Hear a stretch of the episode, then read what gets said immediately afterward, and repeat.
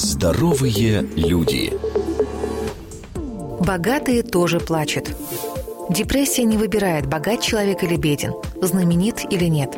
Напомню, что депрессия – это болезнь, и она не ограничивается плохим настроением. Затянувшаяся депрессия без лечения способна привести к инвалидизации и полной десоциализации.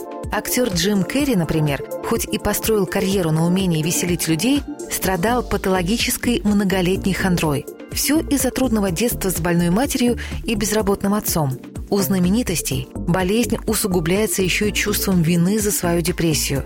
Я чувствовала, что не имею права жаловаться. Я ведь такая успешная, мне так повезло, признается актриса Вайнона Райдер. Ее накрыла депрессия после разрыва с Джонни Деппом.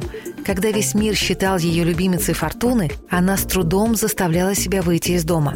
Перед тем, как стать известной писательницей, Джоан Роулинг развелась и, оставшись одна с ребенком на руках, погрузилась в депрессию так глубоко, что помышляла о самоубийстве. Как многие, знаменитости страдают депрессией после кончины близких. Когда в 2008 году умерла мать Анджелины Джоли, актриса впала в сильнейшую патологическую апатию. Актриса Хелли Берри впала в депрессию после первого развода. Она даже решила покончить с собой. Села в стоявший в гараже автомобиль, завела двигатель и закрыла все окна, чтобы задохнуться от выхлопных газов.